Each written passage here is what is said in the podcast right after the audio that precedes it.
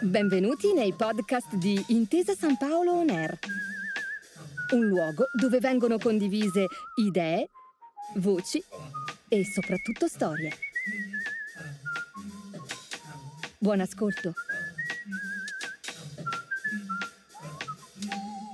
Benvenuti in Dialoghi Possibili, il podcast di Intesa San Paolo On Air dedicato ai grandi temi del nostro presente e del nostro futuro. In questa puntata parleremo di digitale e nuove tecnologie, in particolare in ambito scolastico.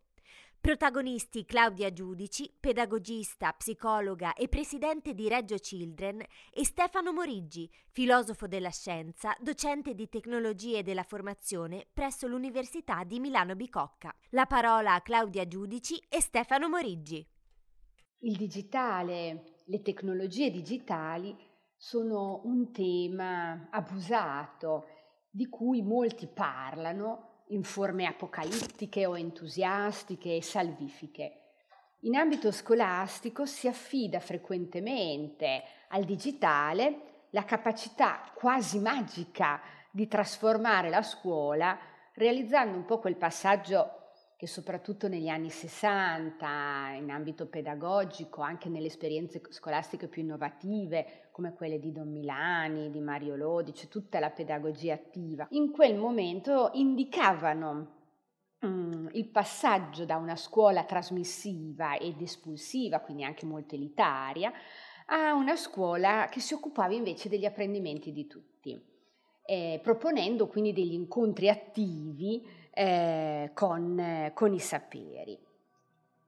Quel quell'aspetto che è sempre rimasto comunque molto presente nel dibattito pedagogico, scolastico, nel mondo della scuola, pare adesso essere affidata al digitale come possibilità di risolverlo e di realizzarlo compiutamente. Mm? Questo è vero Claudia, anche se però consentimi, eh, la pandemia che ha fatto eh, irruzione nelle nostre vite, sospendendo consuetudini, gettandoci eh, nell'incertezza e nello sconforto, sia nell'universo scuola, ma anche più in generale, ha richiamato l'attenzione, io credo, su un fatto importante.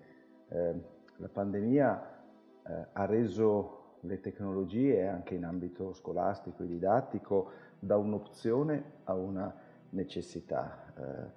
Abbiamo dovuto, hanno dovuto gestire la distanza per garantire una eh, continuità alla didattica e quindi nuove competenze informatiche sono arrivate anche là, dove non c'erano, anche nelle persone più recalcitranti o resistenti a introdurre le tecnologie nelle scuole. E questo è stato visto um, come un fenomeno molto positivo e per carità lo è stato, ma credo, proprio facendo riferimento a quello che stavi dicendo tu, che se questo aspetto lo guardiamo da un'altra prospettiva, cioè dal digitale appunto come opportunità per trasformare la scuola da trasmissiva a partecipativa, attiva, proattiva, beh, possiamo dire che abbiamo ancora della strada da fare, perché come abbiamo visto il digitale è stato, stato utilizzato per lo più, al netto di tutte le complessità che l'emergenza ha comportato, come uno strumento di connessione a distanza. Il digitale è diventato una necessità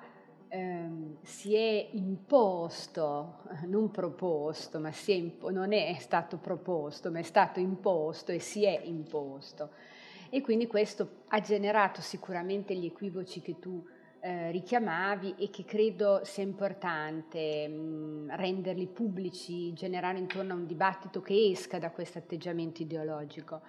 Compito dell'educazione, credo, eh, e questo è un contributo che oggi possiamo provare a dare proprio in questa educazione intesa in senso più ampio, che quindi ci riguarda comunque tutti, eh, credo sia appunto quella di offrire ai bambini e ai ragazzi mh, strumenti di accesso al sapere, offrire criteri interpretativi, abilità, conoscenze per vivere nel proprio contesto di vita e di socialità che sono comunque sempre in cambiamento. È chiaro che la pandemia, questo grande imprevisto che ci è capitato, che ha generato questa sorta di esperimento sociale, come dicono, dicono molti, ce lo ha reso ancora più evidente, ma i cambiamenti ci sono sempre e la scuola e l'educazione deve essere in grado di, affron- di interpretarli, gestirli, affrontarli.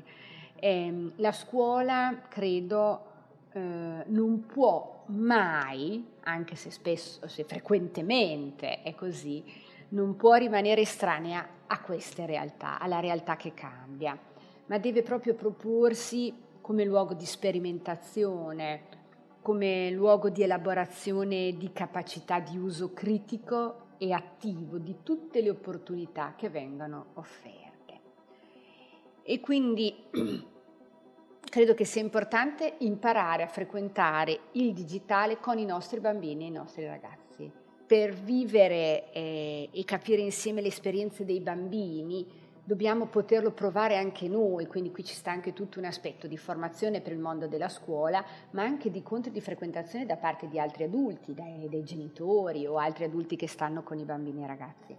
Credo che sia importante anche mh, provare a sviluppare un lessico digitale tra genitori e bambini, tra bambini, ragazzi e adulti in questa categoria, dicevo, ampia, con l'intento proprio di abitare il presente e costruire il futuro insieme. Quindi secondo me eh, sarebbe importante sempre ascoltare i bambini, quindi io partirei dai bambini, eh, ponendoci in ascolto dei bambini, dei loro pensieri, delle loro idee, delle loro domande, dei loro desideri, perché eh, hanno la capacità nel loro, nel loro attribuire significati, nel loro lessico, anche con un linguaggio che a tratti immaginifico, a tratti metaforico, e questi sono secondo me aspetti importanti, di essere particolarmente pregnante e di riuscire a dare delle chiavi di lettura ai fenomeni che accadono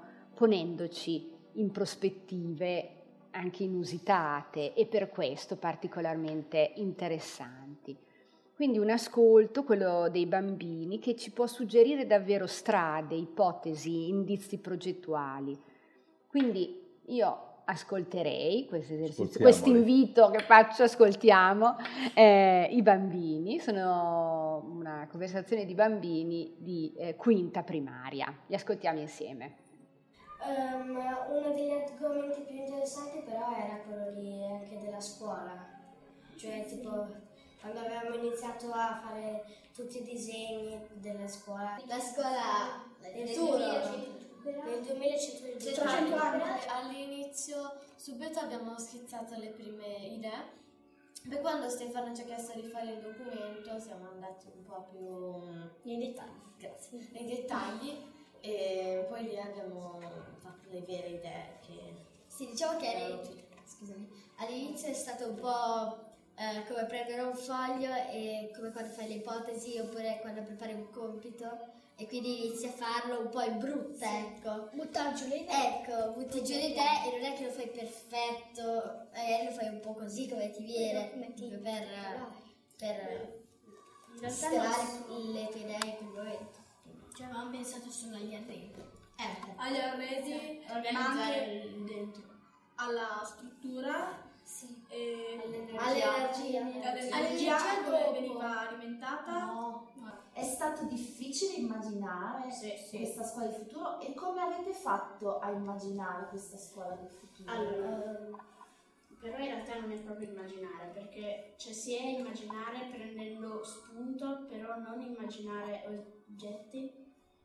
Cioè era tipo fondere oggetti con, con cose che non esistevano. Cioè era più cioè, fantasia che immaginazione. Credo. Perché secondo me immaginare sta per, per immaginare qualcosa che in quel momento non c'è, che però Anzi, esiste. Secondo noi eh, in questo modo ci siamo un po' liberati perché non, non avevi paura di sbagliare. Quindi magari chi era un po' meno sicuro potrebbe essere diventato più sicuro di questa mm. cosa, avendo capito che magari tu potresti avere anche un'idea giusta, non è che sempre deve essere per forza, oddio, magari sbaglio. Mi ricordo uh, della prima Skype che abbiamo fatto, la tecnologia, benché uh, raccogliamo, eccetera, eccetera, uh, credo che siano veramente in pochi chi proprio non ha paura di niente nell'ambito della tecnologia. E, ehm, dunque ci fa pensare, preferiamo la tecnologia che ci fa un po' paura o quello che, uh, della vita reale, della quale siamo sicuri? E io ho imparato che anche certe persone dovrebbero avere più confidenza sulla tecnologia, mm. perché bisogna anche un po' fidarsi. Io devo dire che resto sempre molto colpita e sorpresa, nonostante ormai lavori da moltissimi anni in ambito educativo e scolastico e la frequentazione, eh, la curiosità dei, per i bambini è sempre, sempre molto presente e li con, credo di conoscerli abbastanza, ma riescono comunque sempre a sorprendermi.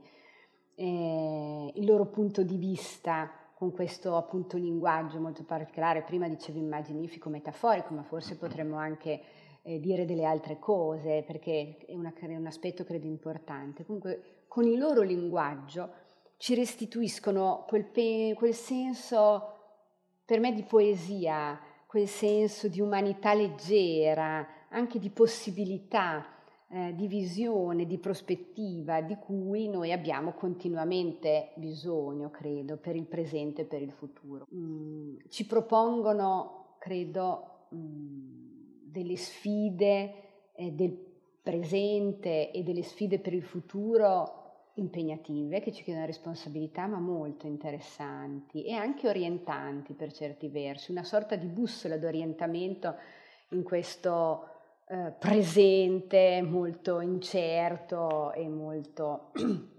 diciamo, un po' nebbioso. Abbiamo la nebbia, ma non solo la nebbia, ma è proprio un po' nebbioso.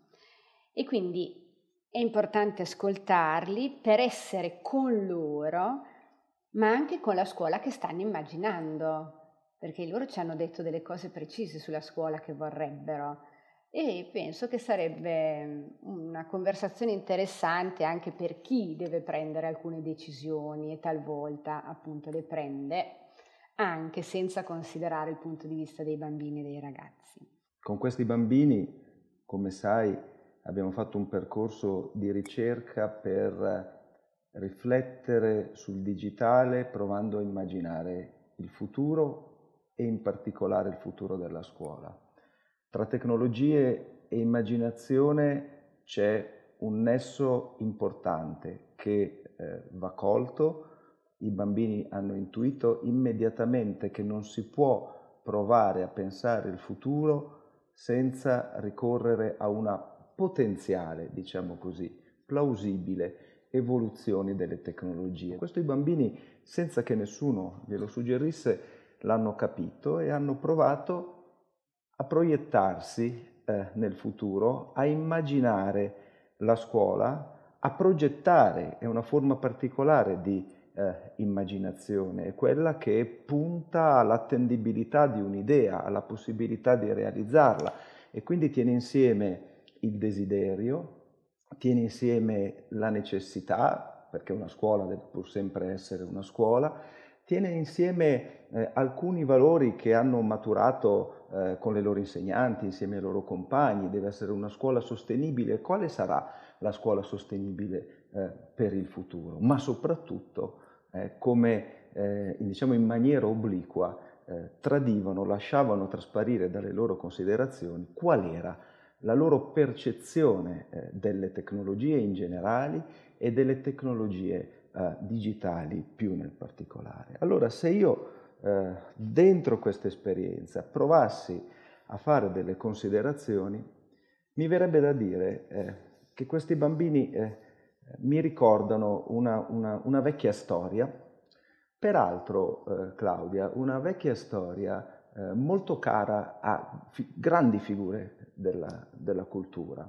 Me ne vengono in mente almeno tre, un letterato, un fisico e un masmediologo, forse quello più vicino alle cose di cui stiamo parlando oggi. Il letterato è Foster Wallace, il fisico è Albert Einstein, il masmediologo è Marshall McLuhan, sul quale magari torneremo tra qualche, tra qualche attimo. Ma qual è la storia? Bene, la storia è quella di due giovani pesci che un giorno così spensierati nuotano nell'acqua, uno a fianco all'altro, procedendo eh, in una direzione. Non sappiamo bene dove stanno andando, ma nuotano e si raccontano i loro fatti, gli accadimenti del giorno prima. Quando a un certo punto si imbattono in un pesce un po' più, se posso dire, anziano di loro, eh, che nuota in direzione contraria. E allora questo pesce anziano incont- eh, guarda, vede i due giovani e dice, ehi ragazzi, buona giornata, com'è l'acqua oggi? E a fronte di questa domanda i due pesci più giovani si guardano un po' sbalorditi e si chiedono l'un l'altro, l'acqua? Ma che cos'è l'acqua?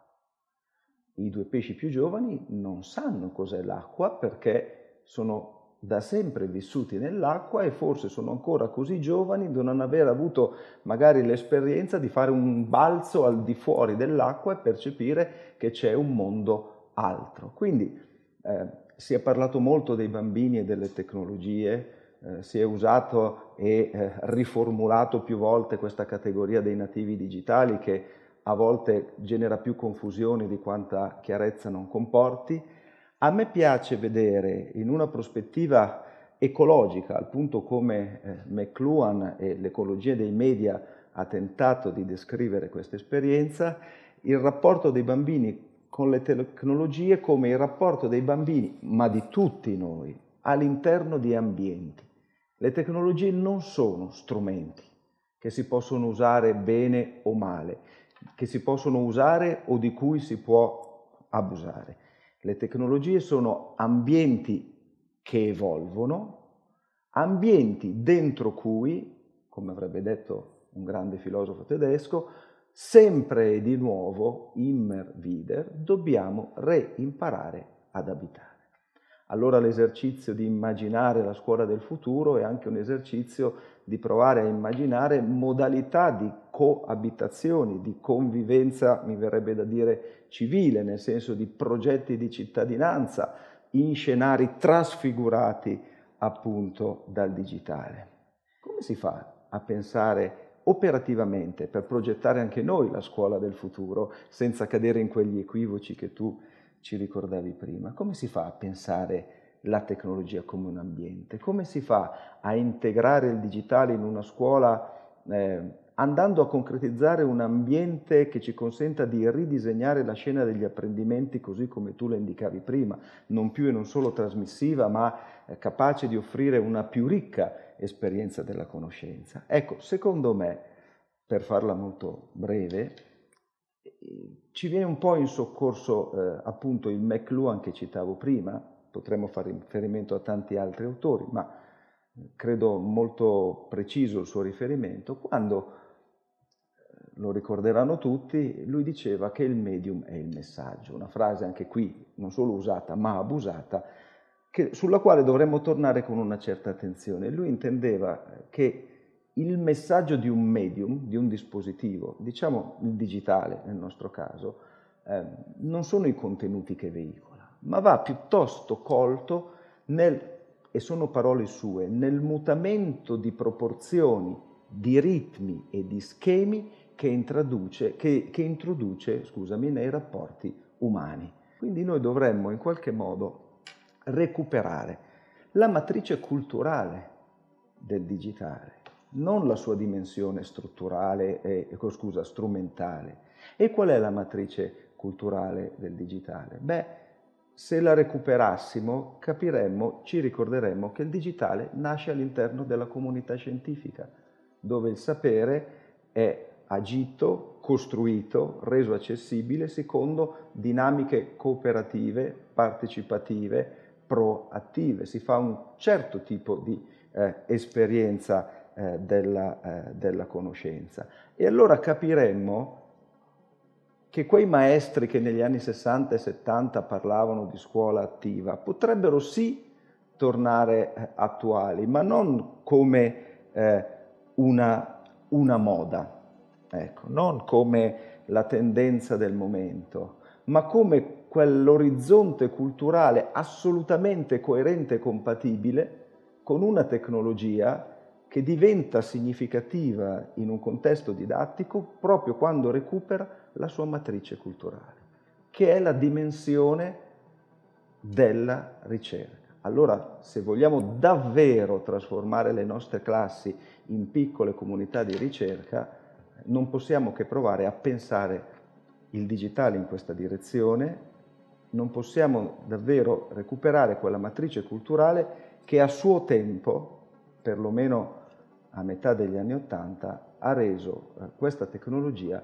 al contempo possibile e necessaria. Questa tua sottolineatura di considerare la matrice culturale del digitale può consentire di eh, riposizionare il dibattito al quale facevo anche riferimento prima, che sta anche attraversando il mondo della scuola, ma non solo, e che è frequentemente deviato e dicevo prima anche ideologico. Quindi questo recuperare la matrice culturale nei termini che tu proponevi credo che possa dare un contributo importante ehm, e rendere questo dibattito davvero costruttivo e generativo eh, di quella scena degli apprendimenti. E credo anche che tu abbia sottolineato un aspetto molto importante. Tu hai parlato degli ambienti digitali. Mm?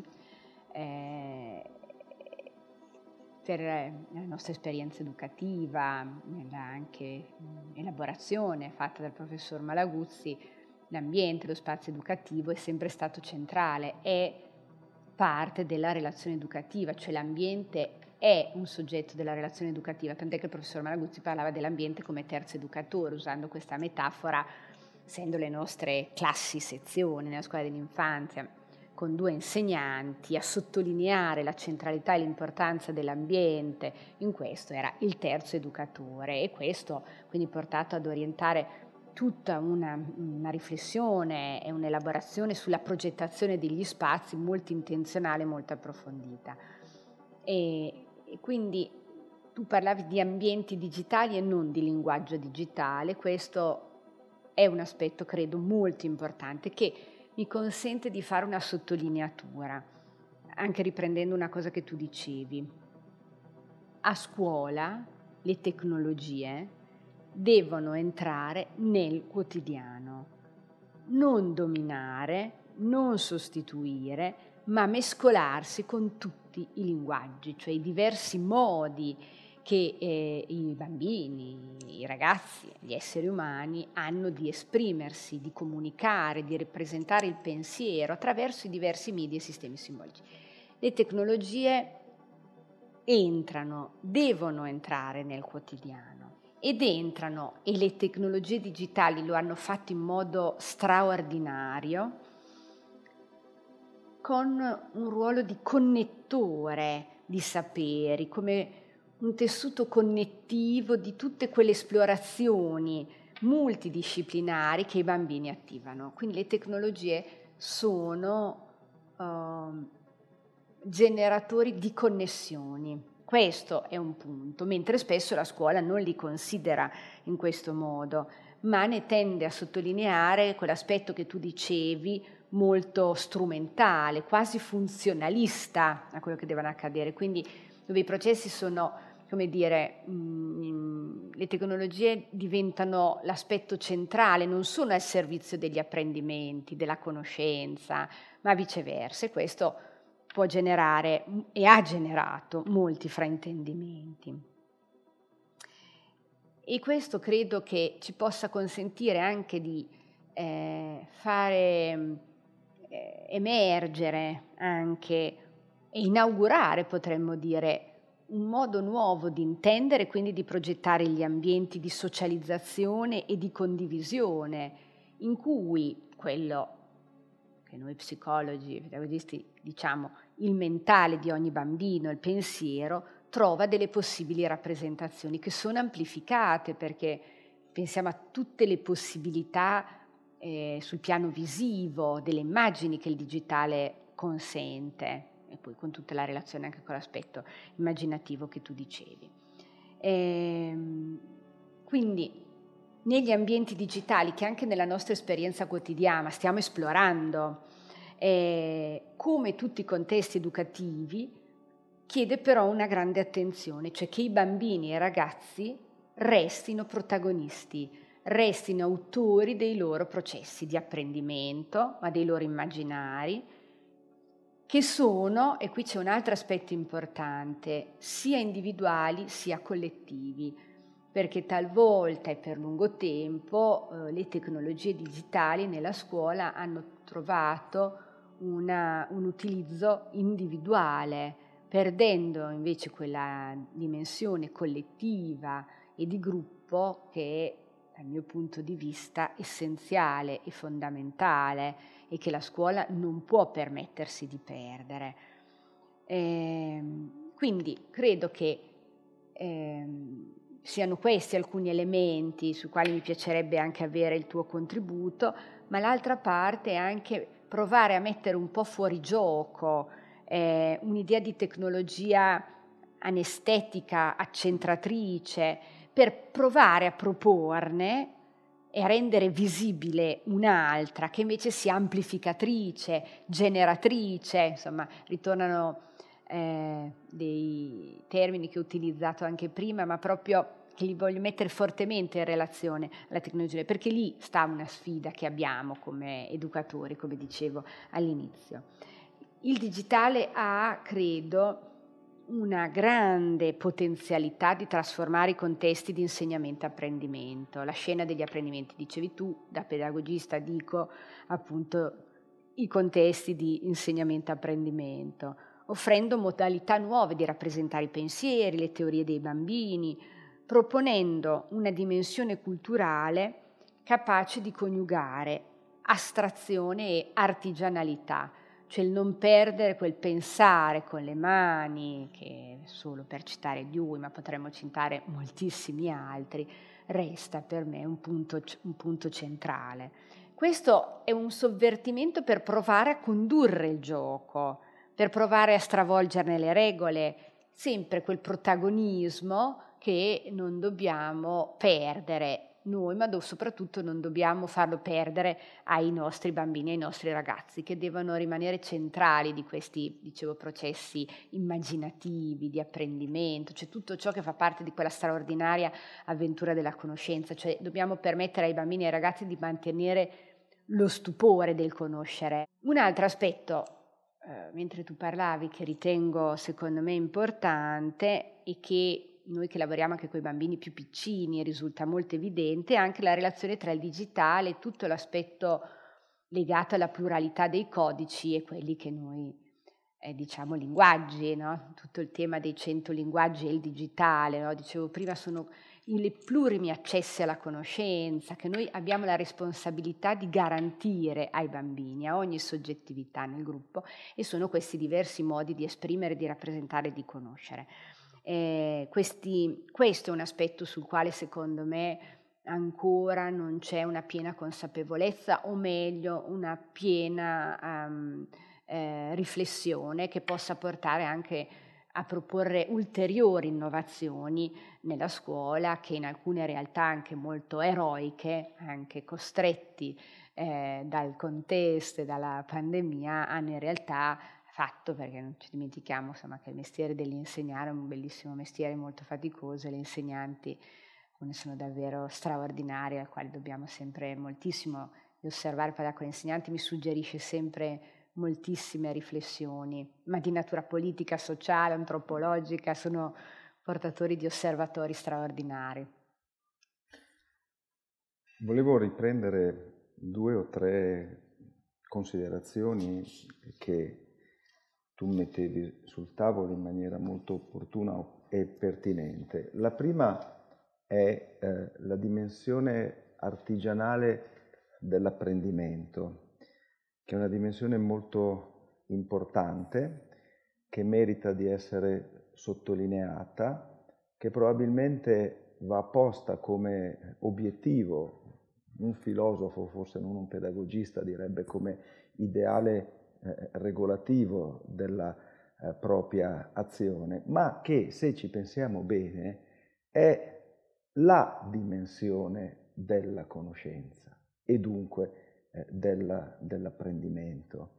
Per questo dicevo prima che è importante, direi fondamentale, tornare alla matrice culturale del digitale, eh, tornare quindi all'interno di quella comunità scientifica per cui è, eh, come dire, eh, assolutamente scontata la eh, provvisorietà delle proprie conclusioni, la dimensione artigianale del proprio procedere.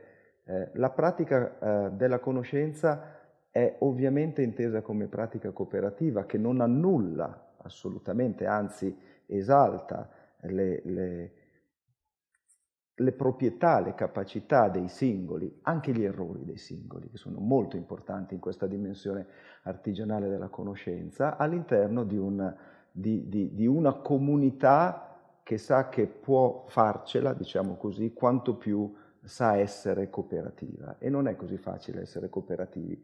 Tutti sappiamo, e soprattutto voi psicologi avete studiato, che un lavoro di gruppo non è ancora un lavoro cooperativo. Quindi anche da questo punto di vista ragionare sul digitale significa eh, educarsi alla cooperazione in contesti eh, eh, di apprendimento e, come dicevo prima, rivalutare l'esperienza dell'errore. È molto più difficile farlo in un contesto, diciamo così, a prossimo nozionista, ma se ci muoviamo in un contesto dove eh, sappiamo distinguere la validità delle nostre acquisizioni dalla loro contingenza, beh, l'errore diventa non solo non più un'esperienza di frustrazione eh, da segnare con la biro rossa o la biro blu, come si faceva una volta, ma diventa un'opportunità eh, di conoscenza. Ricordo una bella canzone di Paolo Conte che mi ha sempre affascinato per tanti motivi, ma anche per questo, si chiama Boogie, se non ricordo male, che a un certo punto dice era un mondo adulto, si sbagliava da professionisti. Ecco, secondo me la comunità scientifica e la scuola del futuro, proprio quella che i bambini immaginavano eh, prima insieme a me, insieme a noi, deve essere o deve poter diventare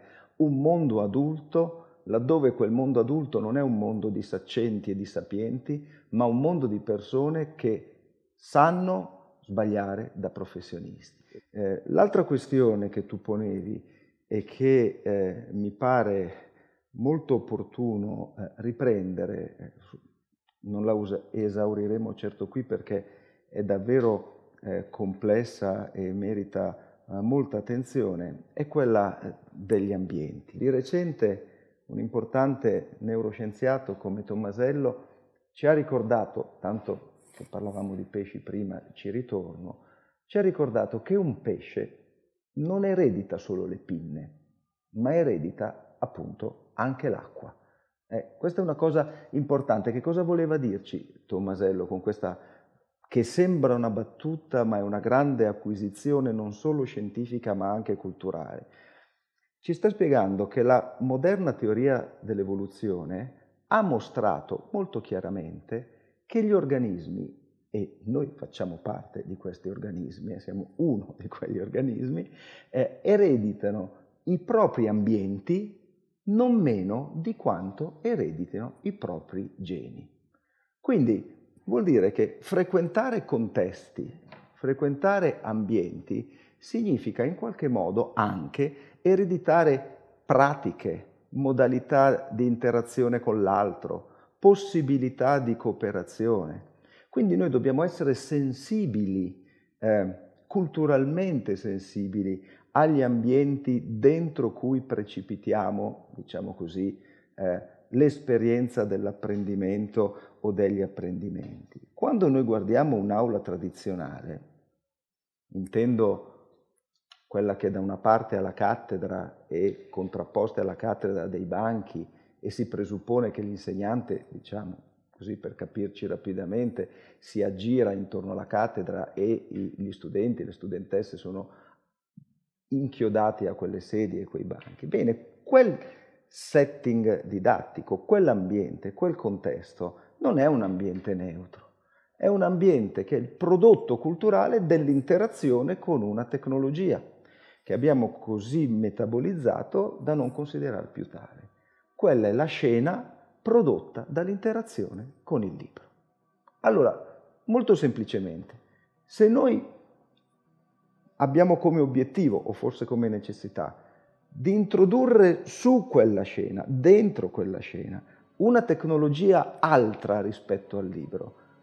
Possiamo davvero essere così, direi, ingenui da pensare che quell'ambiente che si è efficacemente modellato sull'interazione col libro possa funzionare anche con una tecnologia che è stata pensata, progettata, costruita, realizzata sulla base di logiche, uso questa parola in maniera molto forte, logiche molto diverse da quelle che hanno consentito al libro di eh, arrivare appunto sulla scena degli apprendimenti, ma direi sul palcoscenico della storia più in generale. Però dobbiamo porci, e qui torna il Einstein che citavamo prima, dobbiamo porci il problema, secondo me, dello spazio-tempo degli apprendimenti.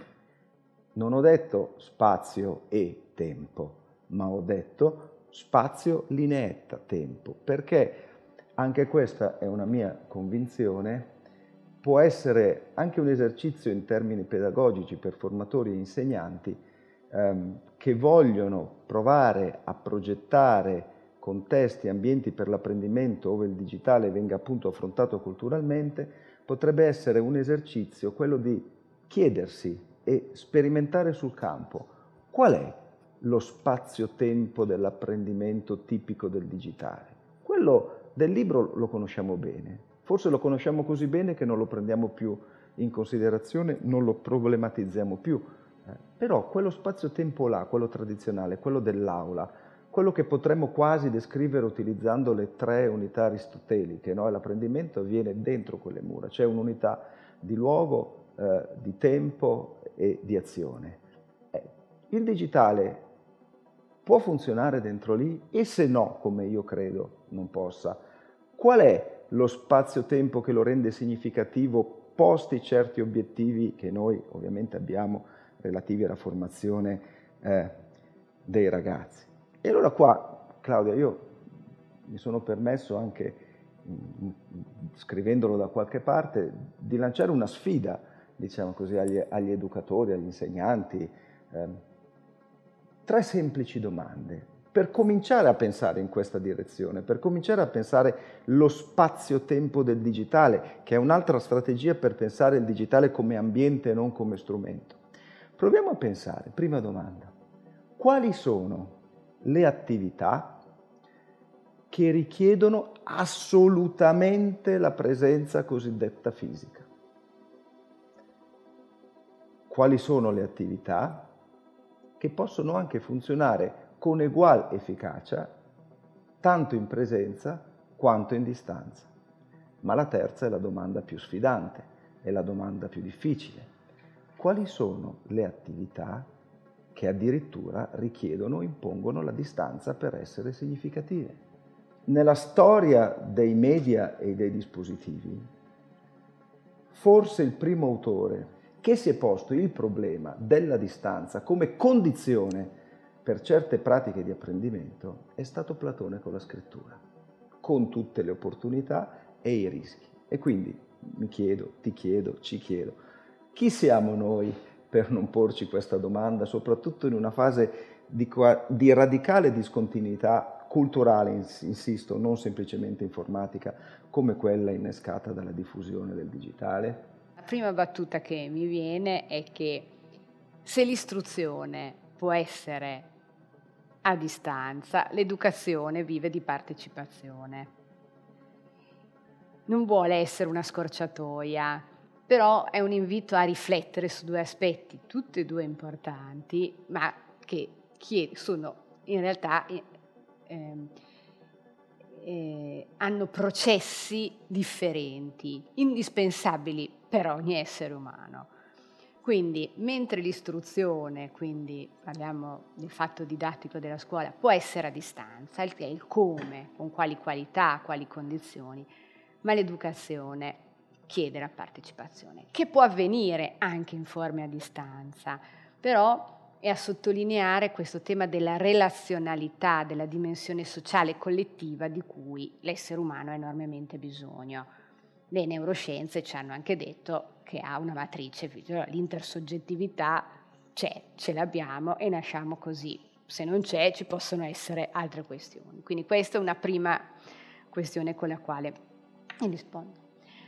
Eh, su Platone, la scrittura, che altro, mi ha fatto sollecitare un'altra riflessione, cioè i dispositivi del pensiero che l'uomo ha, fondamentale per l'essere umano, che è quello della metafora, mm? che è uno straordinario strumento di conoscenza che crea modi diversi di vedere il mondo. Perché dico la metafora? Perché cosa c'entra la metafora? Cosa può guadagnarci il processo metaforico dall'incontro con le tecnologie digitali? Perché si avvale di tecnologie ne hai, ne hai appena citate alcune che hanno, come dire, una lunga storia nella storia del, dell'umanità.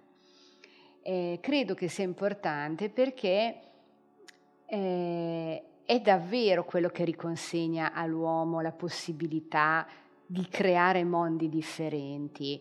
Noi abbiamo mh, chiamato un, una ricerca che poi ha portato anche ad alcune evidenze proprio sui processi dei bambini per ehm, un po' raccontare questo modo metaforico che i bambini hanno di procedere, un pensiero in festa. Quindi noi abbiamo la responsabilità di garantire ai bambini, ma a tutti noi, compresi a noi, che il pensiero possa sempre essere in festa. Quindi dobbiamo fare in modo che possa continuare a generare metafore prima ancora. Quindi processi analogici, eccetera, eccetera. E quindi le tecnologie qui c'entrano e c'entrano, credo, eh, credo moltissimo.